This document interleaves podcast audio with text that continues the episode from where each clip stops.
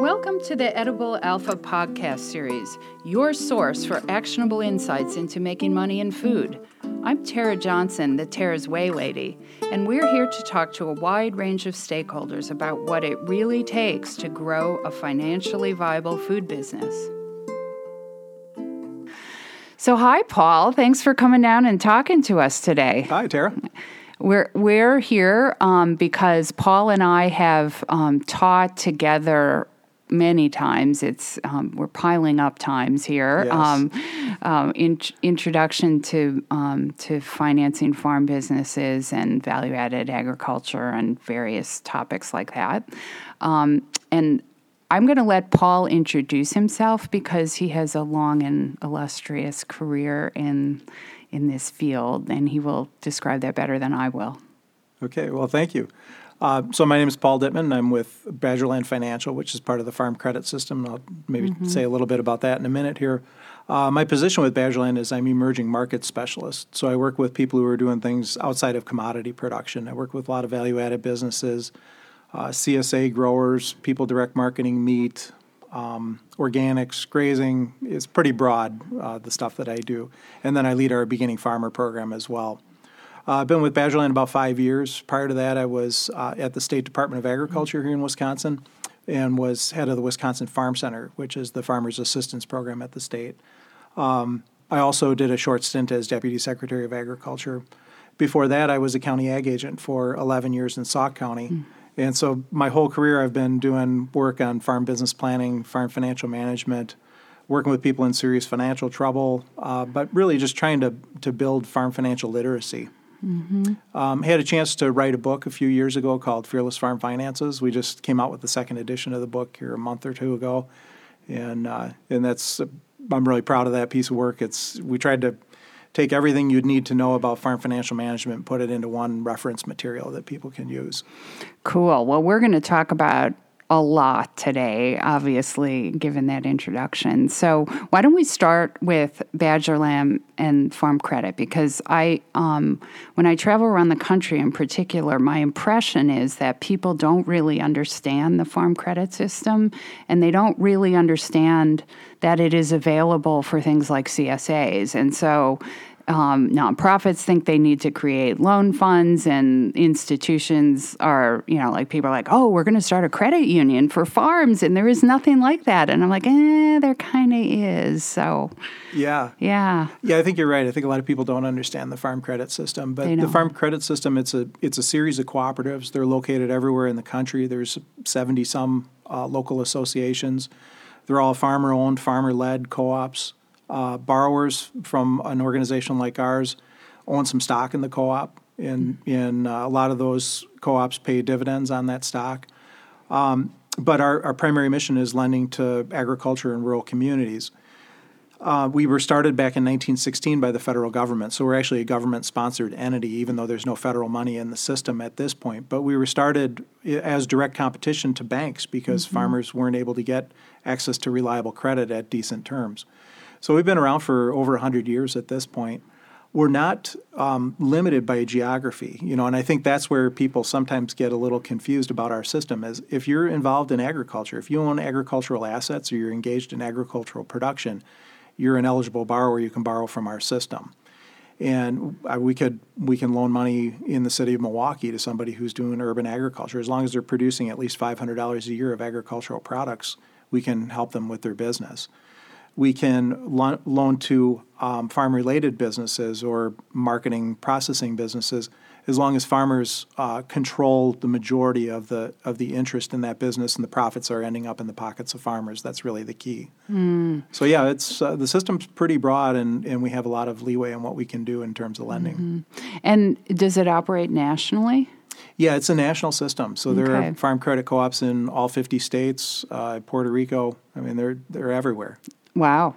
So, in theory, you could be anywhere in the United States and access farm credit. right Okay. yeah Yeah. And and you have regional territories, right? Right. So I work for Badgerland Financial. We just serve 33 counties in southern Wisconsin.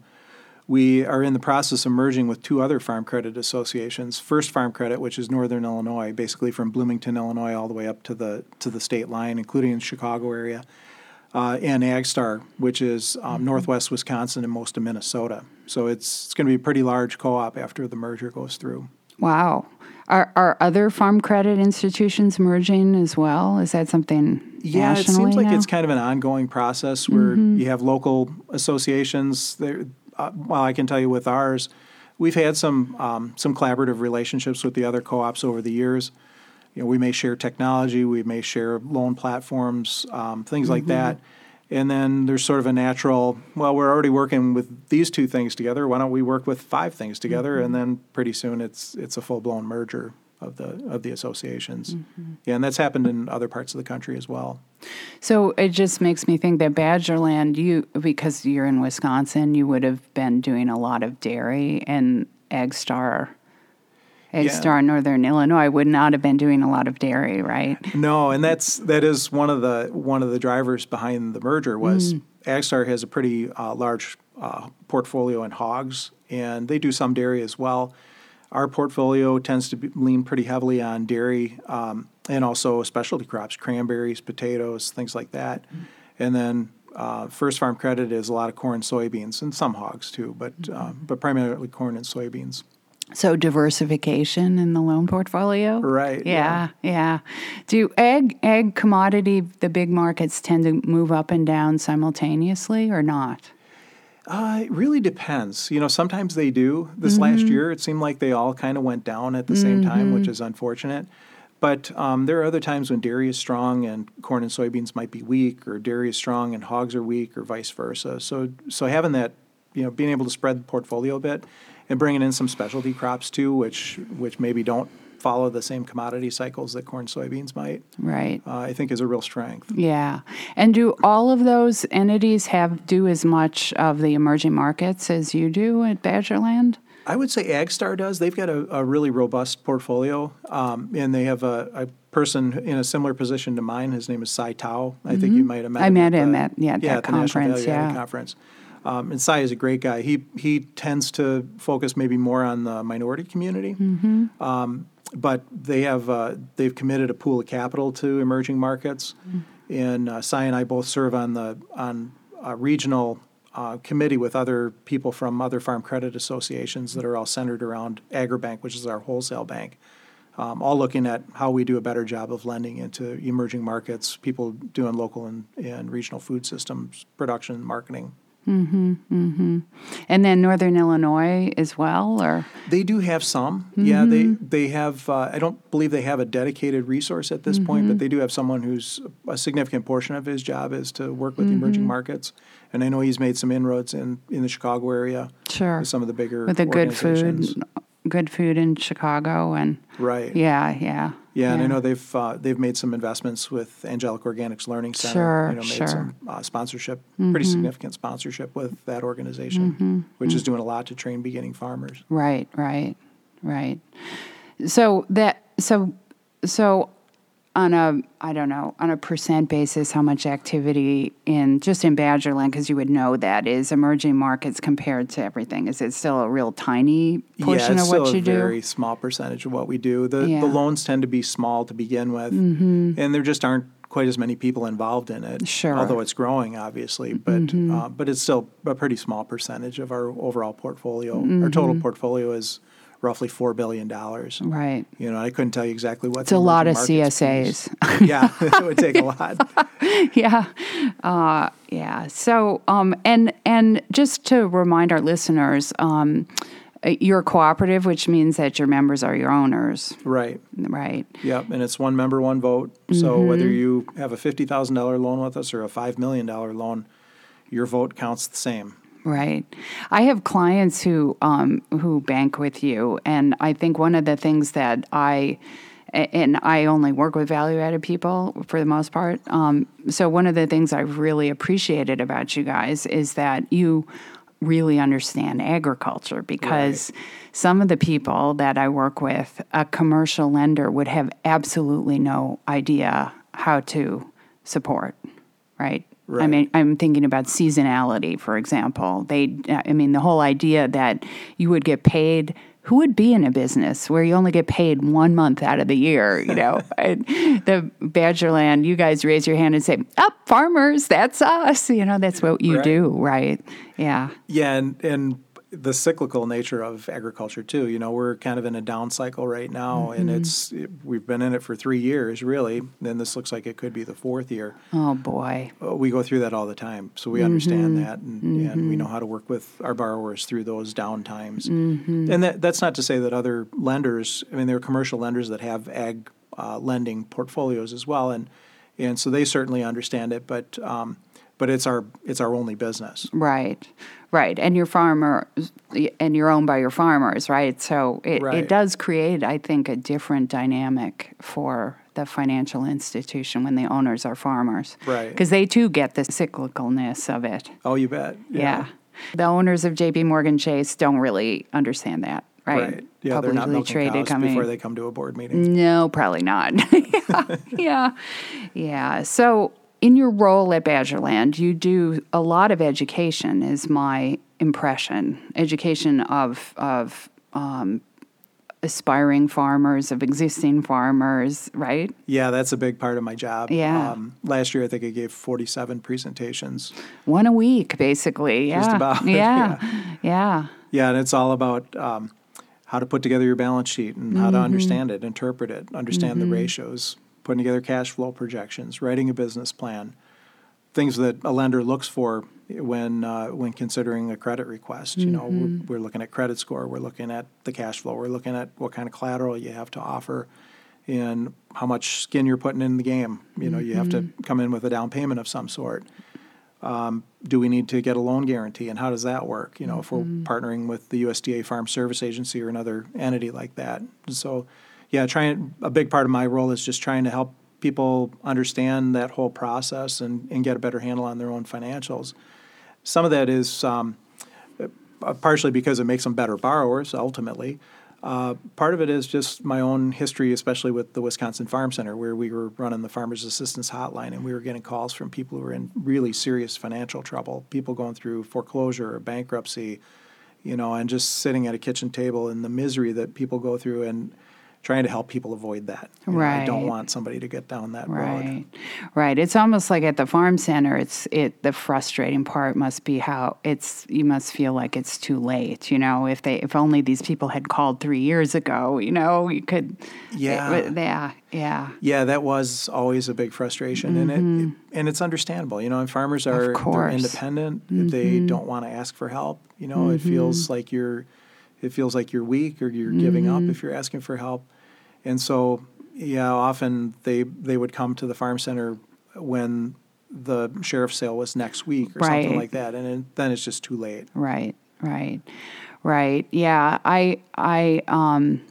I also have a theory about this that um, because farm enterprises have gotten so much bigger over time and even value added, we do a lot of work with little value added, except that I the more I work with them, the more I think that they too need to be a lot more ambitious and bigger than they think they need to be in order to be successful. And then that means the money is more complicated, right? Yeah. Yeah, and it's um, the one thing that I, I'm encouraged about with people who are engaged in value added production, or we have a lot of beginning farmers who are not coming from a farm background, so mm-hmm. they don't have mm-hmm. the family backstop that maybe we've had traditionally, mm-hmm. where someone is a second or third generation farmer they tend to really know that they have to understand the financial piece of it. There's nobody that's going to step in and bail them out if things don't go right. So, um, so I do appreciate the fact that they're they're really open to getting that kind of education. They're seeking it out. There, there's a real thirst for it, mm-hmm. and I know you're seeing that as well. And mm-hmm. and that's why mm-hmm. you put together a training to get other people out there able to counsel mm-hmm. on the financial side of things. Yeah, no, I think it's critical because the money has become such such an obstacle, and um, because it's complicated. Right. And what I see happening is because it becomes an obstacle, and so people think, well, that's because the money isn't there. But the money is my my experience has been the money is there. The people who need it aren't ready to access it yet, which yeah. is all about this financial literacy and putting a packet together and you know what I mean that that is Yeah. compelling in a business making a compelling business case. Right, and understanding um, what it takes to make a loan. You know, um, Mm-hmm. right. Mm-hmm. especially with value added, it you, know, you get you get into specialized equipment, for example. Mm-hmm. Well, specialized equipment, it's it's a difficult thing to put a collateral value on that. Mm-hmm. You know, you buy a walk-in cooler, it might be ten thousand dollars that it costs. So someone comes to us and says, "Well, I need ten thousand because I need to put in this walk-in cooler." And from a lender's perspective, we have to look at okay, worst case scenario, the person isn't able to make the loan payments on that ten thousand dollar walk-in cooler. What what do we have? I mean, what's our recourse? We have to take the walk-in cooler, we have to sell it, and use the proceeds to pay off the loan. What's it going to be worth if we have to come in and dismantle a walk-in cooler and try to sell it? It's probably worth ten cents on the dollar, maybe if we're lucky. So, um, so a person comes in and says, "I need ten thousand. We're saying, "Well, you're going to have to put up at least half of it." And They're saying, "Well, I don't have five thousand dollars. That's why I'm coming to you for a loan." You know, so that that piece is is a difficult explanation. The cash flow too. You know, when we we underwrite a dairy loan, we can we kind of have an idea of what those cows are going to produce and how much that milk is going to be worth and what the check is going to be each month that's going to then support the loan payments. Someone's doing some sort of value added product. We don't know if there's going to be a market for it. We don't know if it's going to sell for five dollars a pound or three dollars a pound, or maybe it doesn't sell at all. Then what? You know, so trying to put those cash flow projections together in in a way that's realistic and and uh, believable is a real challenge. Yeah, and I have I have a, a theory too that um, that one of our challenges is getting the people who are actually underwriting loans un- understanding some of these value added um, enterprises as businesses, so they can feel comfortable and qualified to underwrite them. I have a lot of people who are are um, credit analysts, kind of people who will will contact me and say, "Well, what do you think about this?" You know, and can you talk to this guy and tell me what you think about this? Because they just don't see a lot of them. Like if Yeah. you, you know, in dairy, you'll see a dairy farm, uh, you know, every day. Um, not so much when with some of these value added on farm enterprises. Right, and every one of them is unique. Right. Yeah, the business structure is unique. The product is unique. You know, you deal deal with people who have a distilled product, for example, Right. and it may be in storage for three years before it can mm-hmm. even start to be sold. So, how do you cash flow between year zero and year three when the mm-hmm. product is all in storage and it's it's increasing in value every day, but you, to access that value, you have to sell it, right? Right, And so right. somehow the loan has to be cash flowed. Right, right. There, it just raises a whole bunch of, of complications that you never had to deal with. If it was, as you said, with a dairy farm, they have a milk check. We kind of know what it'll be. and It's fairly straightforward. Right. Yeah, the, these enterprises are so different for that reason. Yeah. Yeah. But we have a lot of really interesting value added farm enterprises in our state. I think we were really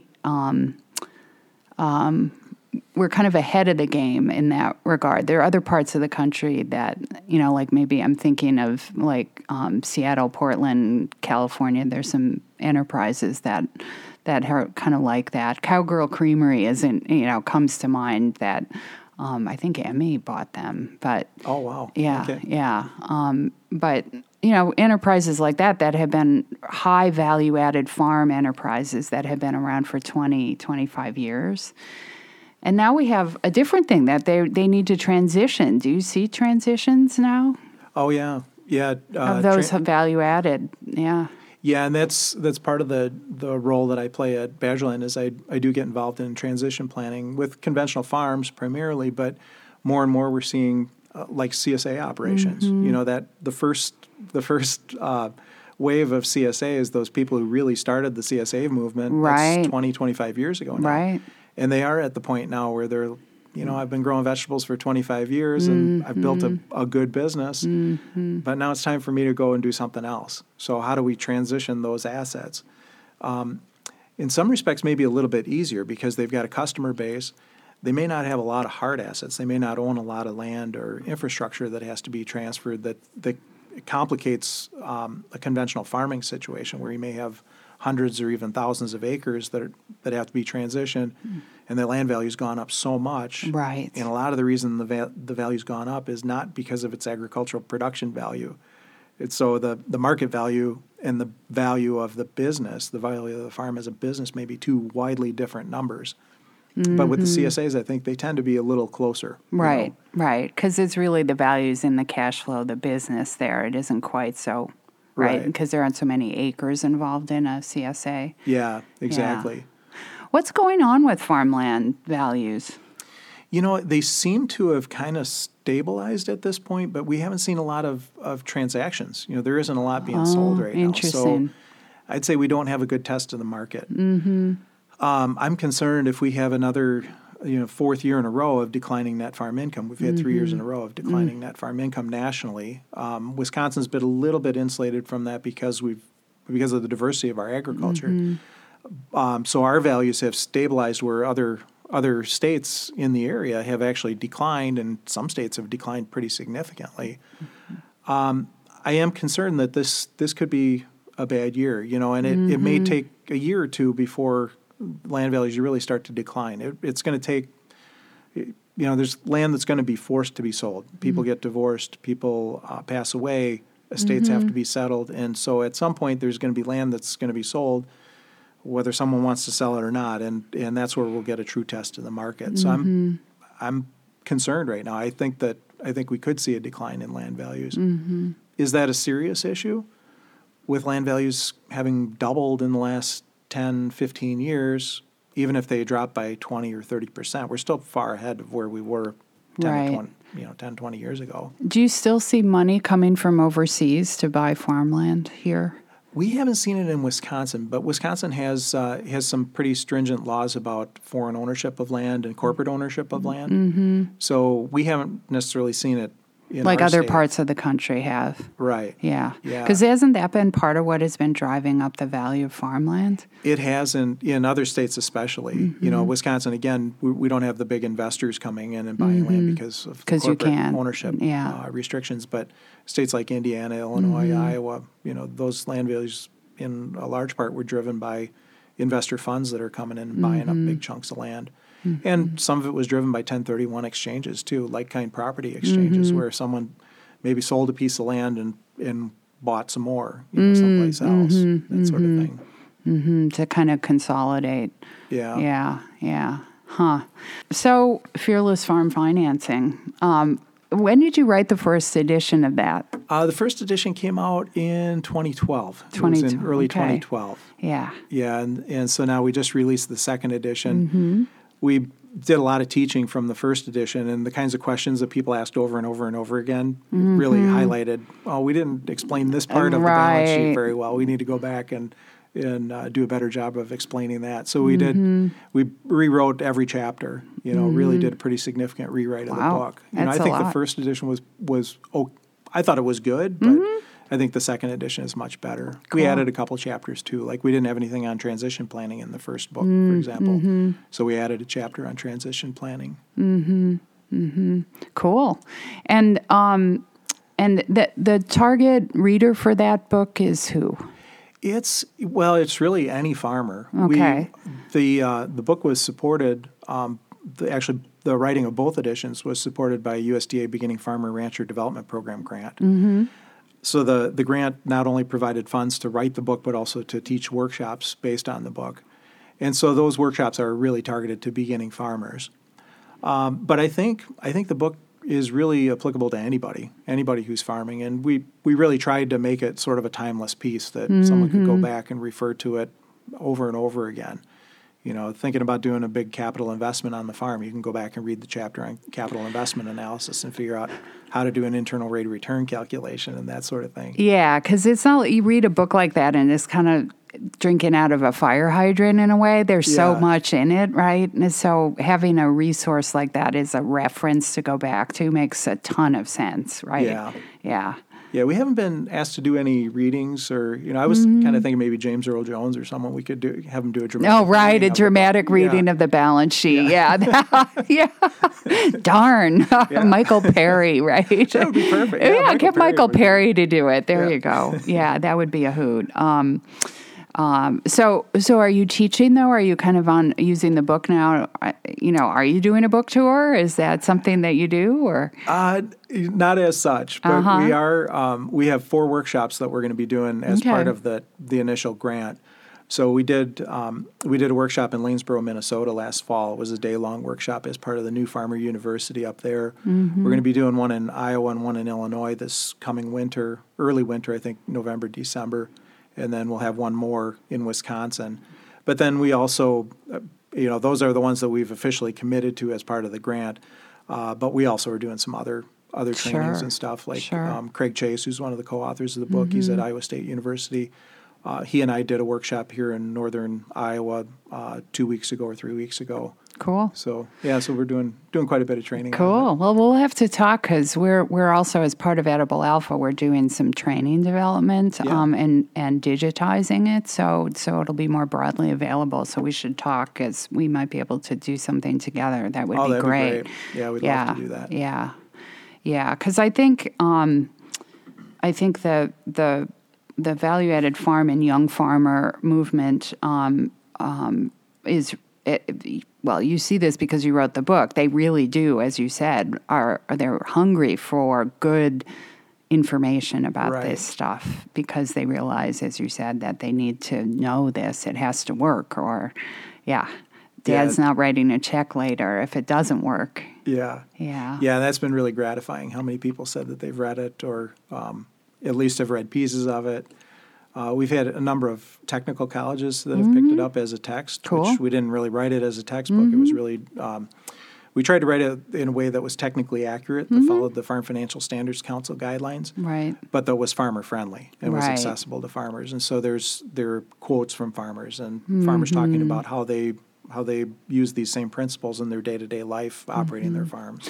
You know who else could use this? Uh, listening to you talk about this is um, I, I also train people who are are not from farming, but in Wisconsin, you know, anybody who's doing food, small business development center consultants and people like that. If you're Yeah. doing if you do food enterprises in this state, sometimes there are going to be these farms that show up and their their financial statements aren't laid out the same way, and it's sort Right. of confusing for people, even advisory people, right? Um, and it's why a lot of accountants in the state um, will just say, "I don't do farms." Yeah. Yeah, Yeah, and that's something that we did address in the book. And we Mm. talk about the differences, for example, between a farm balance sheet and a balance sheet from another type of business. Mm-hmm. You know, we typically use a market basis balance sheet, whereas most Mm-hmm. businesses use a cost basis balance sheet. And there's reasons that you would use both, you know, and ideally we'd like to have a farmer that has both. Mm-hmm. In reality, a farmer's probably just going to have the market basis balance sheet. right.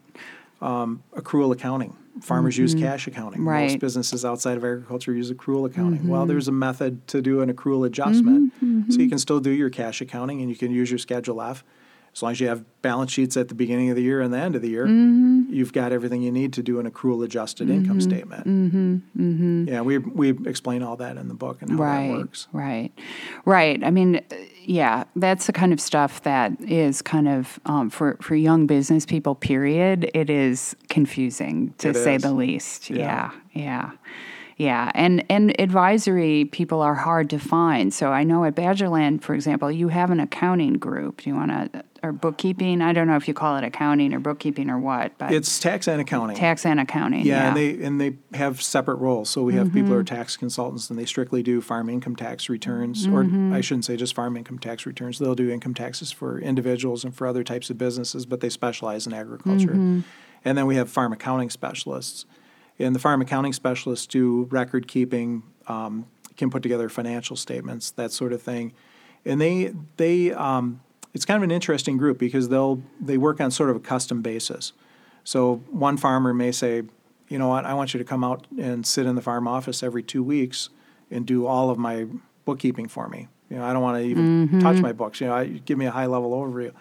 Other people are doing QuickBooks and they mm-hmm. send they send in a file maybe quarterly, have it cleaned up and emailed back to them, and that's all they really want. Right. And so they'll they'll work however someone wants them to work. Do you um do all of the farm credit institutions around the country have that? Is that They don't. standard or no? Uh, no, it's Sadly. not standard. Right. Yeah. Yeah, it's um, and it's a real strength for Badgerland. And I it's, bet. it's something. The two associations that we're merging with, neither one of them has a tax and accounting group. Mm-hmm. Um, but it's it's been great for us because there are a lot of people that we're not able to make a loan to. We can do everybody's taxes. We can help everybody with accounting. And it's well, and a it's nice kind of a point. yeah, and it's kind of a precursor because if when I start working with people, um, nine times out of ten, there are problems with their financial statements, particularly their balance sheet. That need to they need work to work with an accountant to get processes in place and things in Yeah. place to make them right. And in farm enterprises, if you have typical accountants who just don't know the farm accounting standards to begin with, right? It's it's Yeah. like a, the perfect storm for problems. So Yeah. yeah, it's I can totally see how you guys ended up developing that resource within Badgerland. Yeah, it's a really important important um, piece of what we do. Yeah, yeah, I bet. And I bet it helps with your loan performance too, because these people have their It does. yeah. Yeah, it's um, yeah. If you don't know how to keep records, and you're coming in for a loan, how do we how do we judge whether or not your your past performance is really accurate? Right. And the sad part is they don't, um, especially young farmers, I, eh, but older farmers too. I've seen this too. That that um, that you know, QuickBooks is not designed for farm accounting, and Yeah. so they get they set it up in QuickBooks, and it's awkward for in as Yeah. applied to agriculture, right? And so It is. and then QuickBooks is easy to it's easy to put numbers in in a way, you know, it, and so you put stuff in and it goes into the wrong place. And if you don't know enough to know that that's the wrong place, you know what I mean? It's not their fault, right? So they could be really good business people, and Yeah. their and and their books aren't right. Yeah. Yeah. that's true. Yeah. So you wrote the book and you're doing some training about it, and um, it's an incredible resource. You, where can people find it?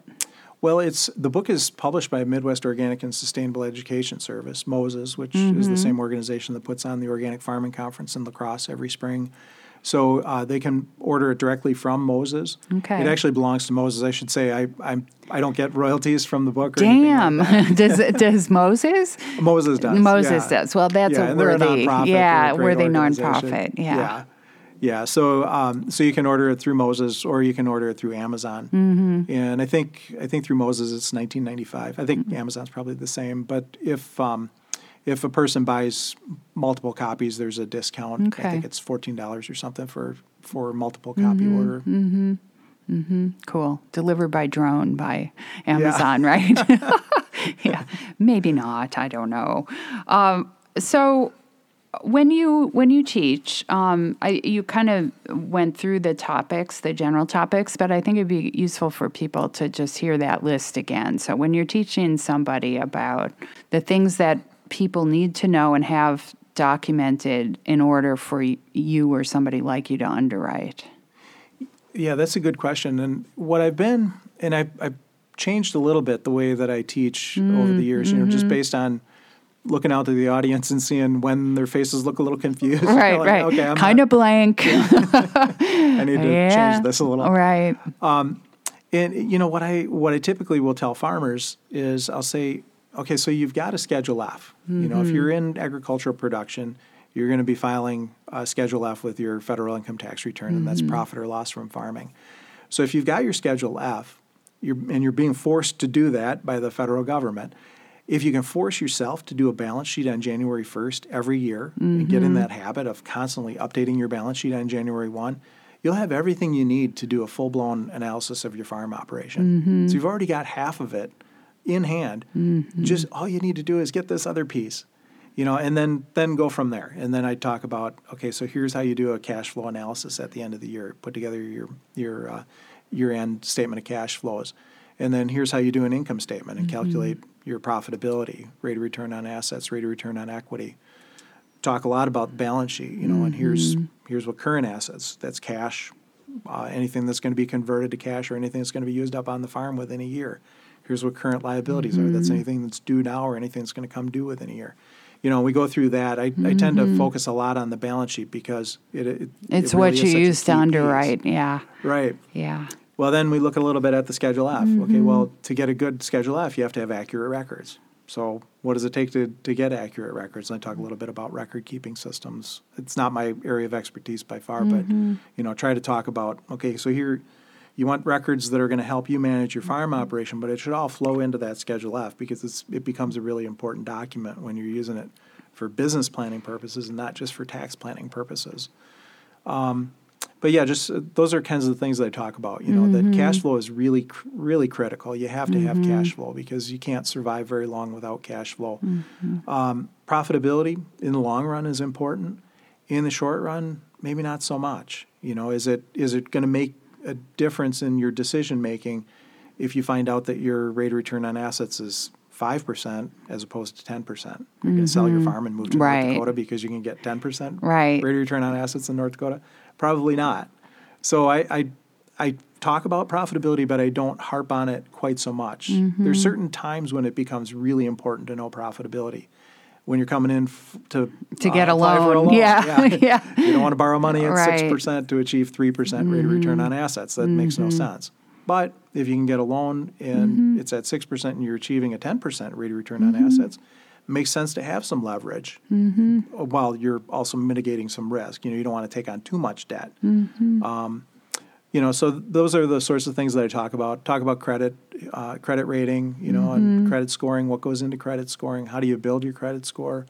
'Cause that's really key. You know, we talk about character, which is the first C of Mm-hmm. Yeah. the five C's of lending. Character is it, and and a lot of that comes down to your credit score and how Mm-hmm. you pay your bills on time and that sort of thing. So, yeah, and then um, with it, more advanced audiences, I'll get into investment analysis Mm-hmm. And how you do that internal rate of return calculation. Mm-hmm. It's something that we don't use very much in agriculture. Right. Businesses outside of agriculture use it all the time, real Right. estate in particular. Sure. But in agriculture, we don't think about that very much, and so um, so I've been trying to. I like doing it, and so I, I'm trying to work that in when I can, when the audience is, is in the right frame of mind for it.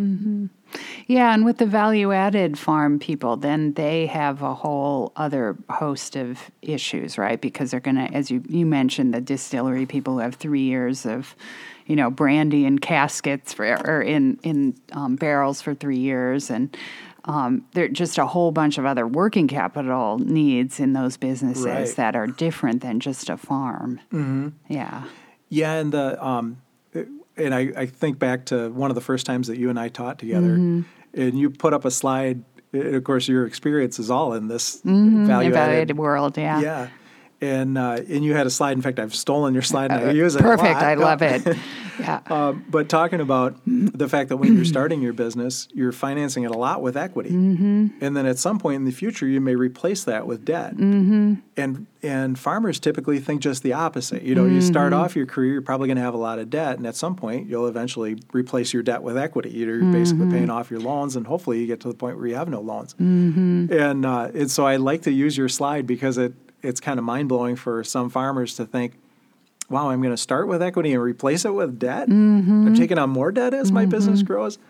But it, but when you think about it at a deeper level, it makes a lot of sense. If you're profitable Mm-hmm. and you're achieving a 10% rate of return on assets, why wouldn't you want to take some of your equity out and replace it with debt and then And take your equity reinvest and it. Mm-hmm, reinvest it someplace else? you know, and even if it's putting in a bigger capital investment into your business to take it Sure. to the next level. Sure, it is a different way of thinking about things because people um, in in food businesses, I tell people you got to have a relationship with a bank because you're always going to be, you're always going to need working capital support as you Right. grow. Right, it doesn't go away. You will uh, rarely end up in a food business with no debt. Yeah. Right, uh, you're kind of dying if you're in that place.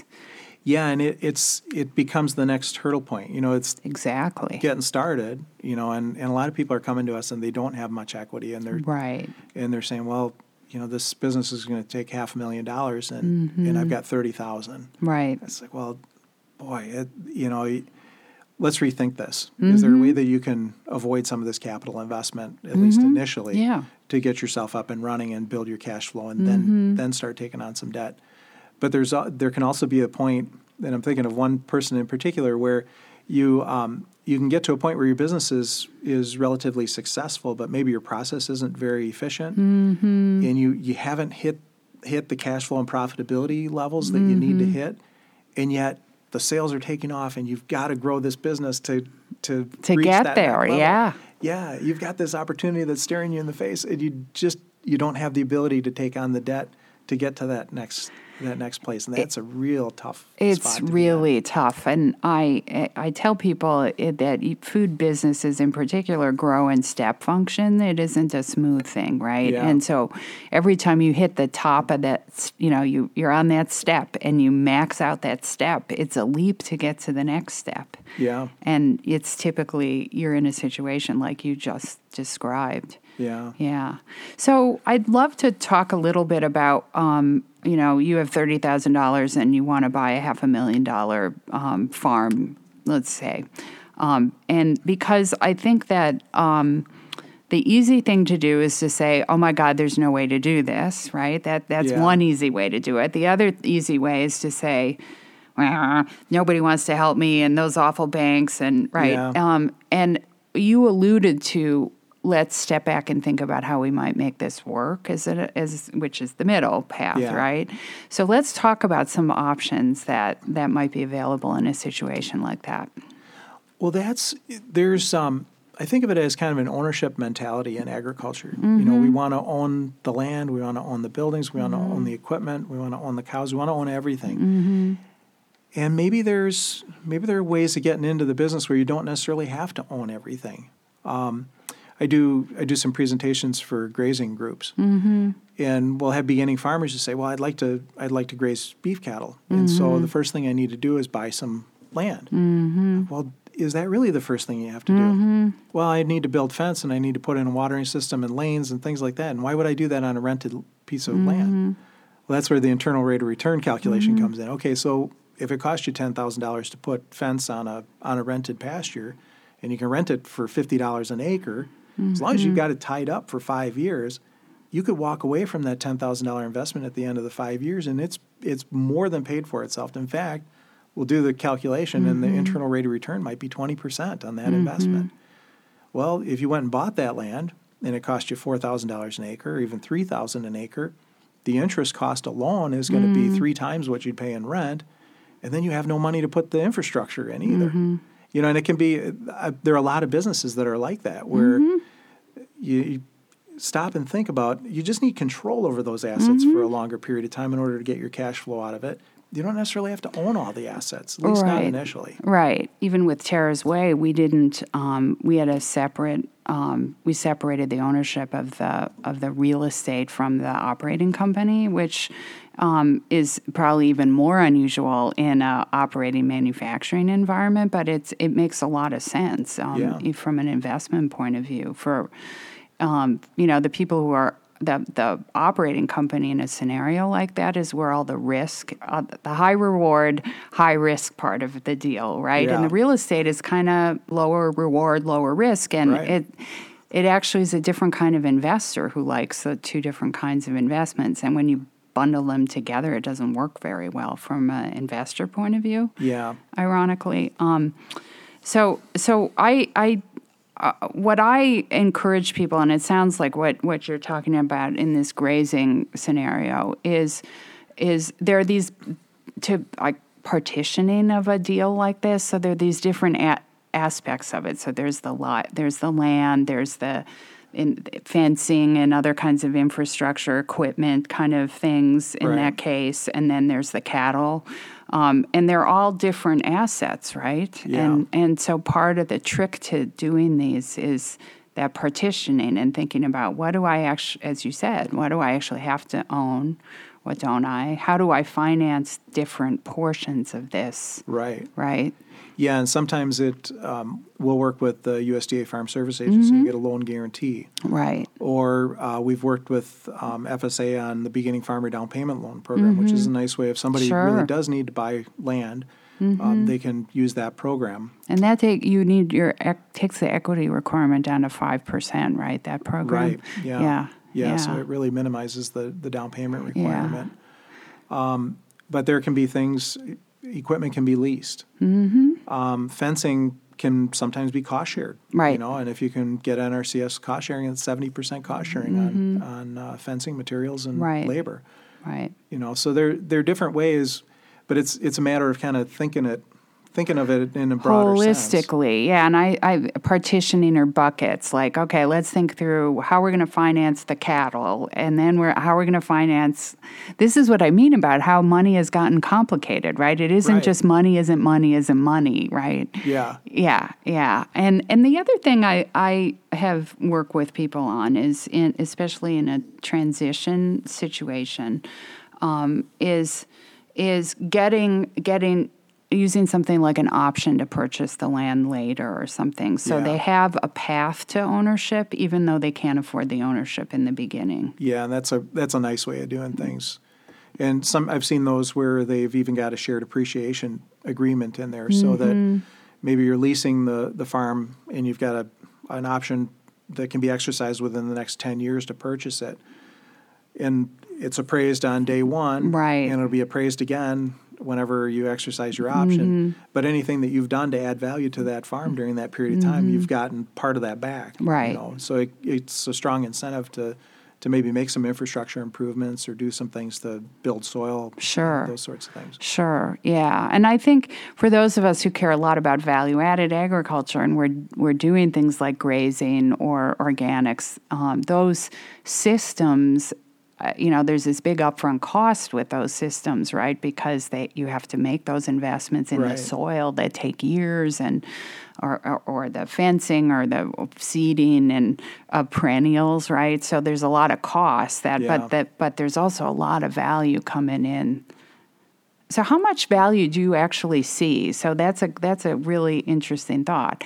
If if somebody in a like a grazing farm where where somebody has been doing a fantastic job for 10 years with their rotational grazing system, those pastures are phenomenally productive usually, Right. right? Um, and um, does that increase the value of that farmland? Like, do we see that or not so much? Yeah, unfortunately, it doesn't. It generally doesn't show up a whole lot. Why do you think that is? Well, it, we run into the same thing with people who maybe do a permaculture installation, Sure, where you've got a lot of perennial crops that yep. you're growing, um, or it could be an organic farmer who's got, you know, it's taken three years to get organic certification, Right. and they're building soil health over that period Yep. of time, and they've built up really productive land. Unfortunately, the when land is appraised, it's appraised at its market value for the as real estate compared to yeah, yeah, what's the biggest market for Mm-hmm. it? Uh, a value added production facility on a farm is the same thing. You know, where Mm-hmm. someone maybe built an on farm creamery and says, "Well, cost me, two million to put it on. yeah, so it must be worth two million. Well, you have to find just the right buyer who's going to Mm-hmm. Come in and, and wants an on farm creamery. But that even that person, the appraiser is going to come in and say, "Well, that creamery is you could store something in it or whatever, you know, but Mm-hmm. it, it might be worth a hundred thousand, not two million, and we only can can loan against the appraised value. So all of a sudden, that person needs a lot of equity to come in and buy that. Right. What happens if um so so I have a case right now of a farm that is a really high value added ag enterprise.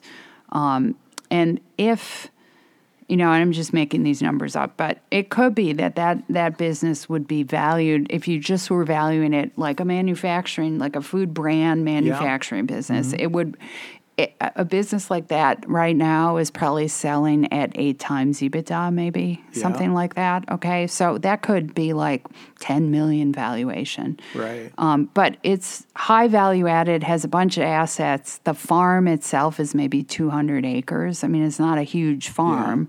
Um, so as a farm, it's not going to be valued at anything like $10 million. Right. So what what happens? Like, how do we get those business? I guess what I'm trying to trying to figure out is how do we get the 10 million to those folks? You know, because they, if that wasn't on a farm, it would be easy. Yeah, that's yeah, that's the piece that we've we've had difficulty with. Yeah, to be real honest bet. with you. Um, yeah, I run into that even on a smaller scale where Mm-hmm. you've got somebody's built a, an on-farm business that's that's got you know pretty strong cash flow and Mm-hmm. and uh, when you do an EBITDA calculation, even if you multiply it by three, um, has has a lot of value. It's easy for us to loan against the real estate. you know, Right. but it's really difficult for us to loan against the business value. Right. Even though it's there, we know it's there. The cash flow is there to support it. Right. But uh, but we still we still have to look at the collateral. You know, and Right. so a lot of that that collateral is it's blue sky. You know, and so Mm-hmm. and we can't really loan against it. That's where I think. I think there, and we've had this discussion Mm-hmm. a number of times, and that's where I think there's a really strong place for private equity investors to come Mm-hmm. in and where we can maybe partner with them Mm-hmm. to get that sort of a business um, transferred from one person to the next. Because there are businesses who are hitting this place in organic agriculture, I'm thinking in particular, that I know that are around the country that have established brands of something um, that are pretty nationally recognized. Um, so this isn't just a Wisconsin thing, this is Right. a a national thing, and it's maybe a list of 50 companies that are farm enterprise based. You know, it's not an an infinite list, but I, I don't really know any private equity funds that are really aggressively going after this, and um, and it w- we need. I would love to cultivate that because I think it's a really good invest. Some of these are really great investment opportunities. Yeah, I and I totally agree with you. Um, and that's where I think in a partnership, you know, one thing that we know is mm-hmm. underwriting. As a lender, yeah, Yeah. yeah, totally. Yeah, I think we're very mm-hmm. strong on the underwriting mm-hmm. side. If we could partner with a private equity investor who maybe doesn't understand agriculture or agricultural businesses, Right, right. To ma- help can- them feel more comfortable with the ag side, Yeah. because that is the problem, right? There, are, that it it is asking people to understand a lot, like, uh, and then private equity typically is looking for like hockey stick scalability or some kind of opportunity to really, you know, really accelerate the growth Yeah. of the business somehow. And these businesses aren't going to accelerate that way because they're No. farm based, right? right? But there's a there's a role for businesses like that, I would think, within anybody's personal investment portfolio, never mind in private equity funds Yeah. portfolio. Yeah. So part of this may be just educating the private equity community about what what those investments might do for a portfolio. Yeah, Yeah. and it we might be at a teachable moment. You know, Yeah. where maybe those private equity investors were looking at making investments in farmland, mm-hmm. and now they might be looking at farmland and saying, oh, there's some states where it's Good. dropped 10, 15, 20 percent. Yeah, good point. Yeah. Yeah, it's the not the, it slam dunk we thought it would be. Right. Yeah. It, it won't be the slam dunk we thought it might be. Yeah, Yeah. Yeah. It, it's an interesting thought anyway. And, um, and, and I see it as particularly challenging for the people who have these businesses that would be like, wow, if I weren't on a farm, it would be 10 million. How am I, you know? yeah, Yeah. Yeah. It, the other, from the investor point of view, it because it's on a farm, they have their supply chain. I mean, uh, you know, supply chain and these unique ingredients is such a hard obstacle for a lot of these. Right. Right. you bet. Yeah. Yeah. So it's an interesting emerging opportunity, I think. Yeah. Yeah. Yeah. Yeah. Um, i- i- is there anything else that we should know about about that's going on in within farm credit for young farmers in particular, beginning farmers or Yeah. veteran farmers? You know, there's Oh yeah, veteran farmers. That's a that's a good topic to bring up. You know, there's Mm-hmm. yeah. an organization called the Farmer Veteran Coalition, which is based out of California, but it's a national organization that's really committed to trying to help beginning farmers uh, or uh, military veterans who want to become farmers after they complete their service. And it's um, it's a it's been a great organization. It's um, military veterans sometimes are a bit challenging a bit challenging group to work with. You know, they're not only are they just getting started farming, so they don't have much experience in a lot of cases, but sometimes there there have been some credit issues that have developed over the years. You know, and I, I think it's maybe part of it is that when you move from one place to another, and maybe the credit card bill doesn't catch up with you, that sort of thing, and so sometimes their credit is has taken a hit, and so helping people rebuild their credit. Um, understanding cash flows. I actually just came back from. I was in California um, two weeks ago and and met with the. I'm, I serve on the advisory panel for the Farmer Veteran Coalition's Fellowship Fund, which provides small grants to military veterans. Um, and I, there's a there's a strong need for business planning. You know, Right. they have to submit a business plan as part of that that grant application process. And the business plans, for the most part, are pretty rudimentary, and the cash flows are not very well done. So, so there's a real strong need for education in that in that group in particular. Um, beginning farmers in general, though, uh, I know the farm credit system for a number of years we've had we've had some easier underwriting standards for beginning farmers, and I know that there's a, a really strong move right now to to also lend into emerging what we would classify as emerging markets or people involved in local and regional food systems mm-hmm. and trying to figure out what's the best way some of the best practices that we can use within the system to mm-hmm. lend to that that segment of agriculture that we see mm-hmm. as it's an important segment. It's a growing segment. Um, it's bringing a lot of new people into agriculture who didn't come from an ag background, you know, and it's some areas is really revitalizing uh, rural communities, and so we want to support that Sure, of as best we can.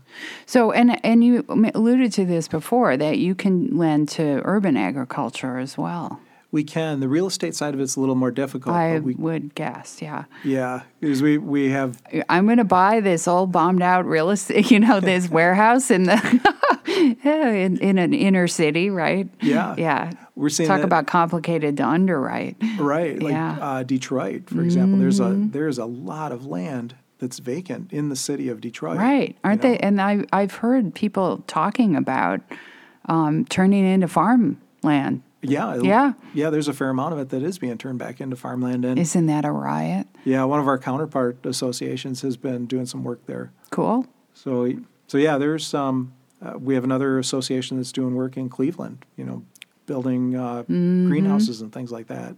Mm-hmm. So, yeah, there's, uh, I think agriculture is going to look a lot different 10, 20 years from now. you know, it's- yeah, yeah. It's it's an interesting thing, and it's interesting to hear that you guys are participating in that. That's wonderful. Yeah, we're we're still finding our way though. The urban, urban sure. agriculture is Urban agriculture is finding its way, right? Not just you. Yeah, Yeah. I've had conversations with some folks in Milwaukee who Mm-hmm. are who are involved in the urban ag movement, and you've got some organizations that have really good support, a lot Mm-hmm. of grant support, things like that. You have other organizations maybe don't have quite so much support, Mm-hmm. but we haven't quite figured out where our place is in there. You know, is it just education? Is it lending? Is it tax and accounting services? I don't know. You know, there's Mm-hmm. Yeah. Well, and I know people who are doing urban agriculture on a very large scale. I mean, in in Chicago, for example, and um, you know, those are those are people with money who are business people who are really serious about this. I mean, Yeah. that's what I. Uh, it's kind of holy cow. Yeah. Um, the scale at which some folks are thinking about this is pretty big. yeah, you bet. Yeah. I was at a um uh, in, on the East Coast, and it was interesting because I was at an event that um um you know if you're in New York City, there's a lot of energy around urban agriculture, and then you're in New, the state of New York, and there's also rural New York, which is traditional agriculture, and I think what I- I don't see that here yet, but there was kind of this like us and them thing, like like urban agriculture gets all the attention. Well, hey, what about us who are traditional farmers who Yeah. are family farms that are suffering and we need help? Yeah, I, I don't know. We don't we don't seem to have that here yet. Um, No, I don't think so. we, I don't think we have enough urban agriculture to have built up. I don't know. Anyway, yeah. it was kind of an it was kind of unfortunate because um, because while urban agriculture is exciting and new and we got to figure it out and all that stuff, we still need to figure out what to do with traditional farms, Yeah. right? Yeah, yeah, and there um, certainly a lot of them have been very successful, continue to be very successful. Um, we've had maybe that's part of what's gone on in Wisconsin too, is that we've had some pretty traditional farms that have added some sort of a value-added component. You know, whether it's milk processing or ice cream or cheese or you know whatever. Um, and we're uh, we're in a great place for that sort of thing. You, know, Right. you mentioned that uh, at the beginning of the interview. You know that we seem to have a lot of stuff going on in Wisconsin, and part of it is because we have a lot of infrastructure for value added dairy processing in particular, but meat processing as well. We have more small scale meat processing plants than any other state in the country. So You know that. Uh, Right. People, when I tell people we have over 100 small meat processing facilities, they're like, oh my God, are you kidding me? Yeah. Yeah. It's, it's not even remotely close anywhere else. yeah. Yeah. Well, we've got fantastic infrastructure. Sure. Our road infrastructure is great. Mm-hmm. We have markets on both sides of the state, the Mm-hmm. Twin Cities and Chicago, and then Milwaukee, Madison, and even Mm-hmm. some of our uh, smaller cities Sure. are really good hubs for Mm-hmm. um, for um, marketing products and things like that. So, Mm-hmm. yeah, I, I don't know. We're I think we're in a really great spot here. We are. We are. Um, I don't know if you've been following this, but um, there was an article in the Willy Street Co op Reader, which is a super fun thing to read every month. Um, um, this this month about what's been going on with prices for organic produce. Yeah. Um. so that in that article they talked about specific examples right that that um, in the winter we buy vegetables here from places organic vegetables from mexico they had a really good crop here, um, but broccoli that would have retailed for $4.99 last year is $1.99 this year Jeez. and peppers and a whole range of organic produce is like that. Um, and um, it, there's some there's some thought that that those depressed levels of pr- of of pricing in organics are not going to go away when we switch seasons. Right? There's just been so much more um, land that's converted to organic production. And I, I don't know, are you guys following that in Badgerland at all or Yeah, I have. I've been following it uh, quite a bit, and Mm-hmm. yeah, and it well, and CSAs, which always provided some um, some insulation from the, the Mm-hmm. right. vagaries of the market. Uh, we've seen more of our CSA growers that are having trouble filling their their subscriptions each year. Right, you know, right. Mm-hmm. having to do some things that are a bit more creative to try to get get more sales. Well, then, if you don't fill all of your subscriptions, the product has to go someplace. So you're taking it to farmers market, and and it maybe isn't the same as buying at Willy Street Co-op, but but your consumers might be the same, and they're certainly going to be comparing prices to some right extent. i mean you know uh, i don't know 50 cents or something difference is one thing but when it is so drastically different right that Yeah. it's kind of kind of shocking and I don't. I, I, I. My concern is that uh, a lot of the um, food hubs and local, f- you know, aggregator type um, organizations around the country um, may or may not be following this to the degree that they might, you know, Yeah, because they, they only operate in the summer when when they're they have local crops and uh, this could be a pretty difficult year yeah, for vegetable growers. yeah. Yeah.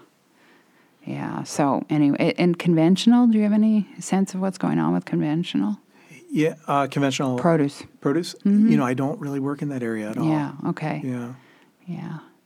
Because they've had a couple of years too that not nothing like to that degree, but um, they've had a couple of tough years in the conventional side. So, you know, there's more because of the because of local food. This is the irony, right? Because of the whole energy around local food and local food hubs and things. Um, more produce is being grown all over the country, which is a wonderful thing. It's just that now we've got we haven't had gotten people eating more produce, Yeah. right? uh, it's welcome to agriculture. It's a supply and demand world in agriculture, Yeah, right? you Yeah, bet. yeah. And dairy's been pretty low, although it looks like it maybe bottomed out. Yeah, Hopefully, it, it was looking like this was going to be a good year, and now the recent news with uh, with the grassland situation, and oh, right, right, yeah. yeah, and I just heard of another smaller co-op that's that's been dropping some patrons and things. Oh so, no, yeah, Yeah, not that- good. and that's really disconcerting because it was always They don't usually drop patrons. Like when I when I ran White Clover, we had pa- our own patron farms, and I mean, we would like we would make mountains of cheddar cheese before we would drop farms. You know what I mean? Yeah. Yeah.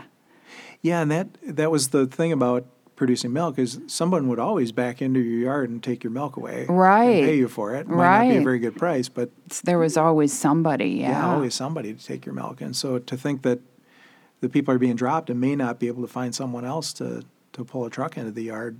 That's really disconcerting. Really disconcerting.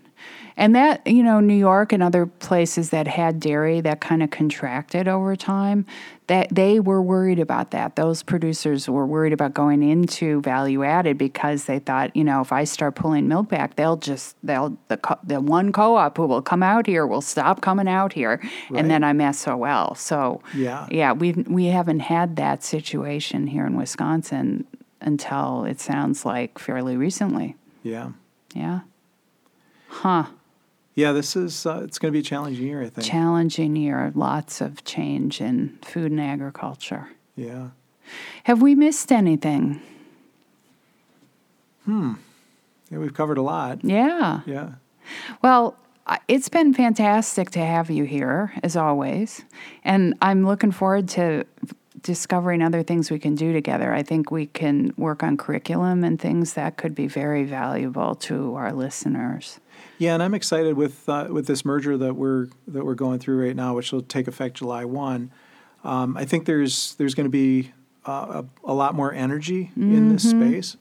Um, I know I'm going up uh, at the end of the month to meet with my counterparts at at AgStar, and uh, and they've got yeah, they've got some good things going on. They've got a lot of ideas, a lot of energy. They're really enthused about the- about working in this area. And, um, yeah, and I'm I'm really excited about maybe having some new leadership and uh, and, new energy. Mm-hmm. Mm-hmm. Terrific.